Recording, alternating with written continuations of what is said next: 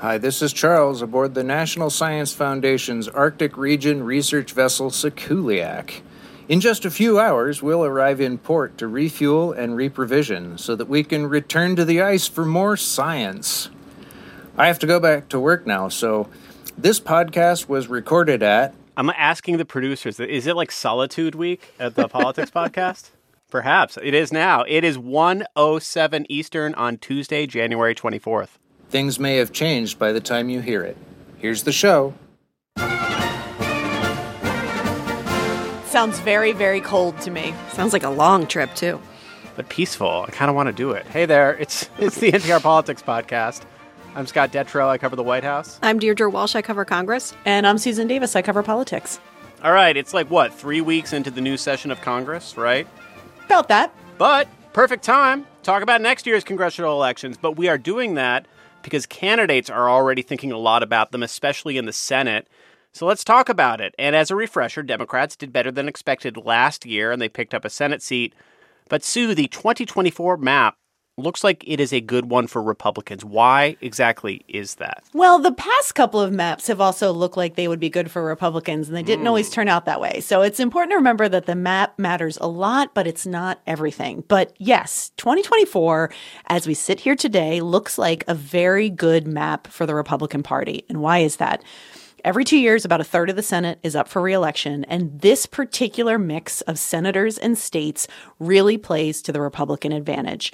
Democrats uh, are representing 23 states that are up for reelection, many of them in red states that pr- former President Trump won, or at least in purple states, and Republicans defending 10 seats almost entirely in pretty safe places like Wyoming, Utah, North Dakota, places that they're probably not going to face much of a challenge from Democrats. So, a cycle in which Republicans have more opportunities to be on offense and potentially flip more seats, and Democrats playing a whole lot of defense in really tough terrain.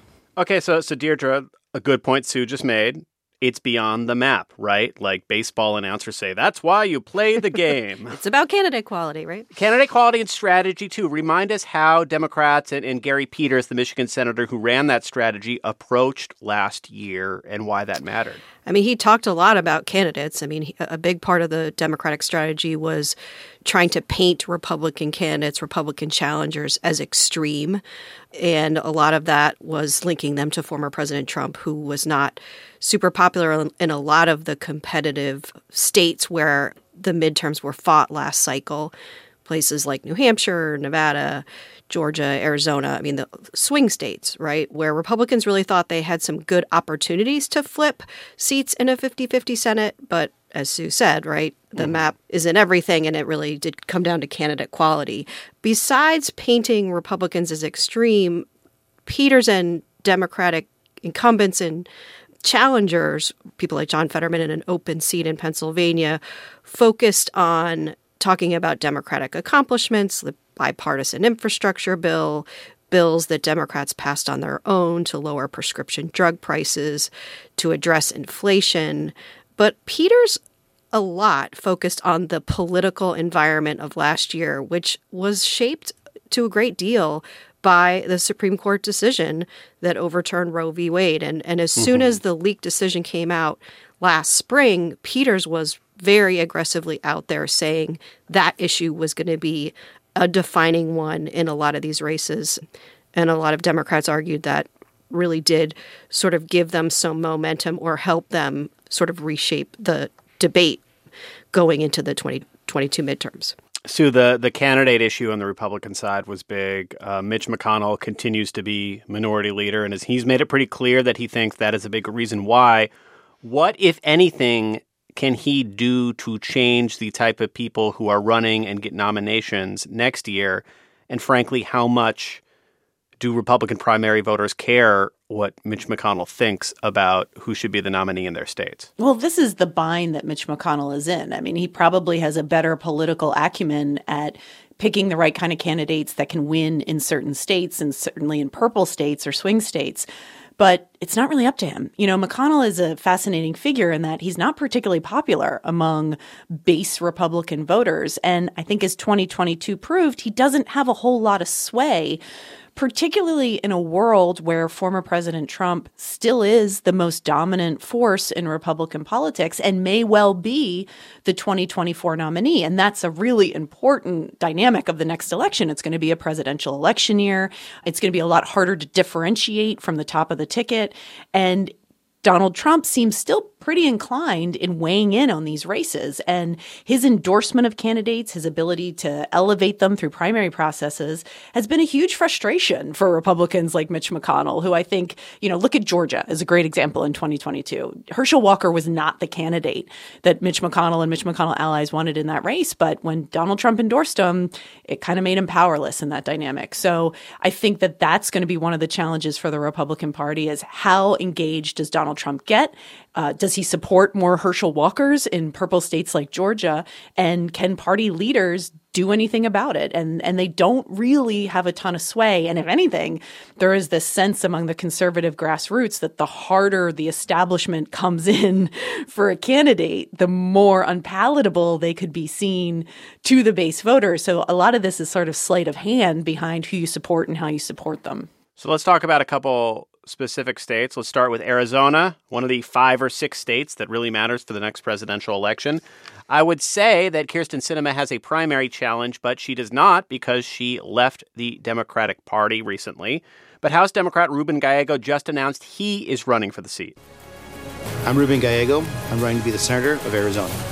Because you deserve somebody fighting for you and fighting with you every day to make sure you have the same chance al sueño americano. So, a couple things to talk about here. And first, it's worth pointing out Sinema has not yet declaratively said whether or not she's running for reelection. But, Deirdre, if she did run, it seems to me that a Democratic candidate and a Democratic leaning or historically Democratic independent candidate would be quite the combination to give a Republican a big advantage, right? It would. I mean, Arizona is a state that the electorate is roughly a third Democrat, a third Republican, uh, a third independent. If she ran as an independent and Gallego runs as a Democrat, and there is a strong Republican challenger in the mix, you could see how the Republican could win. Democratic leaders are concerned about that. They're being really careful not to really weigh in right now last night I talked to the the DSCC chair, Gary Peters, who made a point to say that Sinema is somebody he considers a friend. Mm-hmm. Uh, not all Democrats, a lot of progressive Democrats like Ruben Gallego would not agree with that statement, mm-hmm. but said, you know, it's far too early to decide what our strategy is going to be like in Arizona. And a lot of other Senate Democrats said similar things, with the exception of West Virginia Senator Joe Manchin, who enthusiastically is backing his colleague, Senator Sinema, who he agrees with philosophically on a lot of things. Man, Arizona is going to be a fascinating state in 2024 because of how crucial it is to the presidential race, but because of those unusual dynamics that Deirdre mentioned. Like the electorate is so fascinating that no party has like a built in advantage, and it might be the most purple swingy state there is. And then if yeah. you add in this, if, if Sinema ultimately does run, you have a scenario where the winner would win with a plurality of the vote. And it creates a huge opportunity for Republicans there because Gallego most obviously would draw from Democratic leaning voters. He's more progressive than Sinema and sort of running on a lot of the progressive angst towards her more moderate voting record.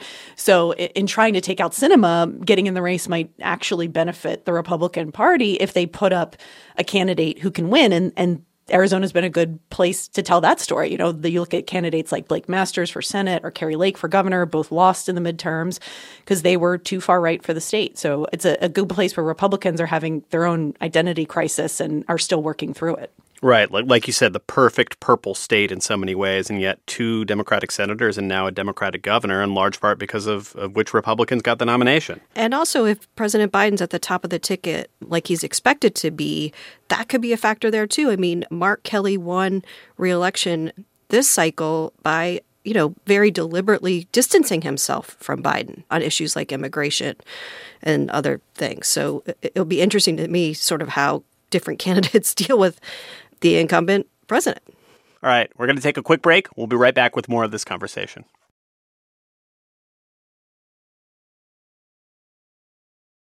We are back, and a few of the states on the map this year are are interesting examples, and I think West Virginia and Montana are probably the most extreme cases of a big trend that has really defined national politics over the last couple of decades. And that is fewer and fewer and fewer states are voting one way for president and then electing somebody from the other party for, for governor or especially for US Senate. That that states seem to be moving more and more in ideological blocks.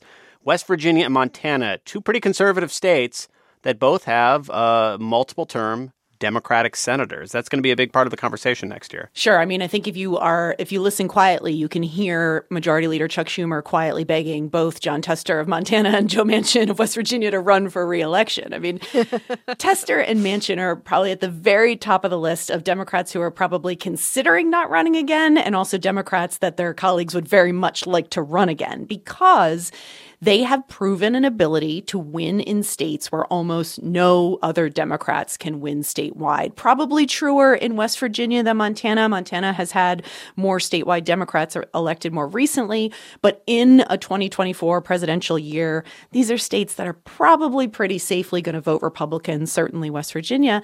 And who can outrun the top of the ticket? Those are probably the only two Democrats that could. And if one or both decides to retire, I think almost everybody would move those seats into sort of lean or safe Republican territory. So the the effort to get them to run again, because again, beating incumbents are hard and beating popular incumbents is even harder, are probably the best chances for Democrats in the next cycle. Right, and both of those senators haven't as Sue said, decided whether they're going to run for reelection. Both came back after the recent recess and have been telling reporters they're still trying to figure out what they're going to do. They're still in conversations with their families. I asked Senator Manchin last night if he decides to run, would he run as a Democrat? You know, given that Senator Sinema just changed herself to an independent, mm-hmm. and he didn't answer that question. Mm. So, like Sue said, I mean, he just has such a brand as a former governor and senator who's won statewide as a Democrat. I don't know that there's really anyone else in that category in his state that could even come close. And there is a field of Republicans that are eager to take Manchin on because they think that they can run against him as the key vote that helped President Biden get so much of his agenda through. Just to follow up, is that something that people are talking about as a possible realistic scenario, or is that Joe Manchin being cagey in the hallway and not wanting to answer an interesting question? I, I think it's Joe Manchin not wanting to answer. I mean, it's sort of his MO yeah. to sort of keep people guessing, and, and he wants to be in the mix of a lot of these yeah. discussions. I don't really know if it would change much, but I guess it gets back to the issue of running in the cycle of a presidential campaign. And he would already, I'm sure, argue that he is a different kind of Democrat than President Biden if he runs for reelection, as we expect him to. But I don't know if he changed the label, whether that would really make much of a difference in West Virginia because he's just so well known already. Yeah.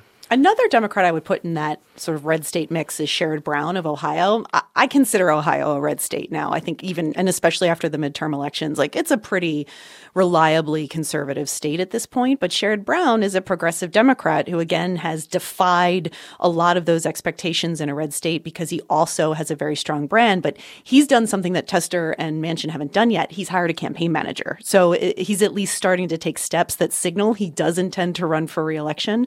People have certainly hired campaign managers in the past and changed their mind. But I think a lot of Democrats breathed a sigh of relief when he made that announcement that he will run because I think a good example of if he were to reti- decide to retire, there probably aren't a lot of Democrats that could carry Ohio in a presidential year.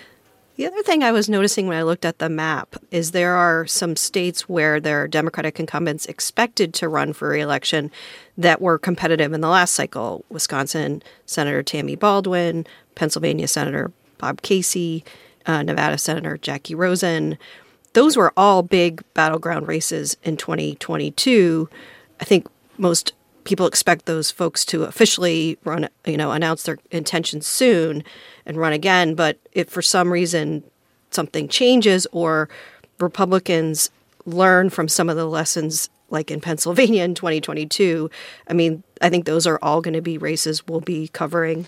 Are there any states at all that Republicans currently hold that they're worried about defending? Not really. I mean, that's that's sort of what's fascinating about this this cycle is that these are states that I mean, I guess if you had um, some outlandish sort of scenario, but Mississippi, Utah, Missouri, Nebraska, North Dakota, Indiana, like these are not places unless you have a rock star candidate or a really flawed Republican candidate that are likely to be hyper competitive, especially with presidential dynamics. Yeah, I mean the real contests, right, are are in the primary, like in Yeah. Indiana, where we expect there to be a competitive primary to replace Senator Braun, who's running for governor. And that'll be, I think, a real interesting test case for sort of the pulse of the Republican Party this cycle in terms of a conservative like Jim Banks running against potentially more of an establishment candidate like former Governor Mitch Daniels. Now, what I would say about the Republican side is it's interesting to watch what some of them do in relation to the presidential race. Some of the Republicans up, Rick Scott of Florida, Ted Cruz of Texas, Josh Hawley of Missouri, are folks that are known to harbor potentially some presidential ambitions. Now, I don't know if Trump being in the race eliminates the case for them to run, but they certainly have that ambition and like so many things could unfold. And if any of those were to become open seat races, that might change dynamics. But as of right now, I think all of them would be pretty heavily favored in their races. Th- that's a good point. And just, you know, as we talk about senators making up their minds, at this point in the 2020 cycle, that, that January of the year before, because I was flying out to all these announcements, we had like Yep. a half dozen declared Yeah. candidates, a good chunk of them from the Senate by now. So far, not happening. Of course, Trump has said he's running. Uh, a lot of Republicans are doing the things you do, but nobody else has formally jumped into the race yet, which is interesting. Yeah, extremely. And I think that that is what might defy some of these expectations is there's this sense that people need to declare early, make their attentions known early, certainly in Senate and House races. But I think a lot of these Republicans are doing this dance around the presidential. And it's hard to get in if Trump is in because there's not a lot of oxygen for alternatives right now. But, you know, if he gets out of the race, if the race seems more competitive, there could be later breaking momentum in the Republican primary fight than we might otherwise anticipate right now. All right, the internet tells me we have 651 days till the 2024 election. and so I many podcasts to go Many. before we sleep. Yeah. So we will we will revisit this a few times. I think. On that note, I am Scott Detrow. I cover the White House. I'm Deirdre Walsh. I cover Congress. and I'm Susan Davis. I cover politics. Thank you for listening to the NPR Politics Podcast.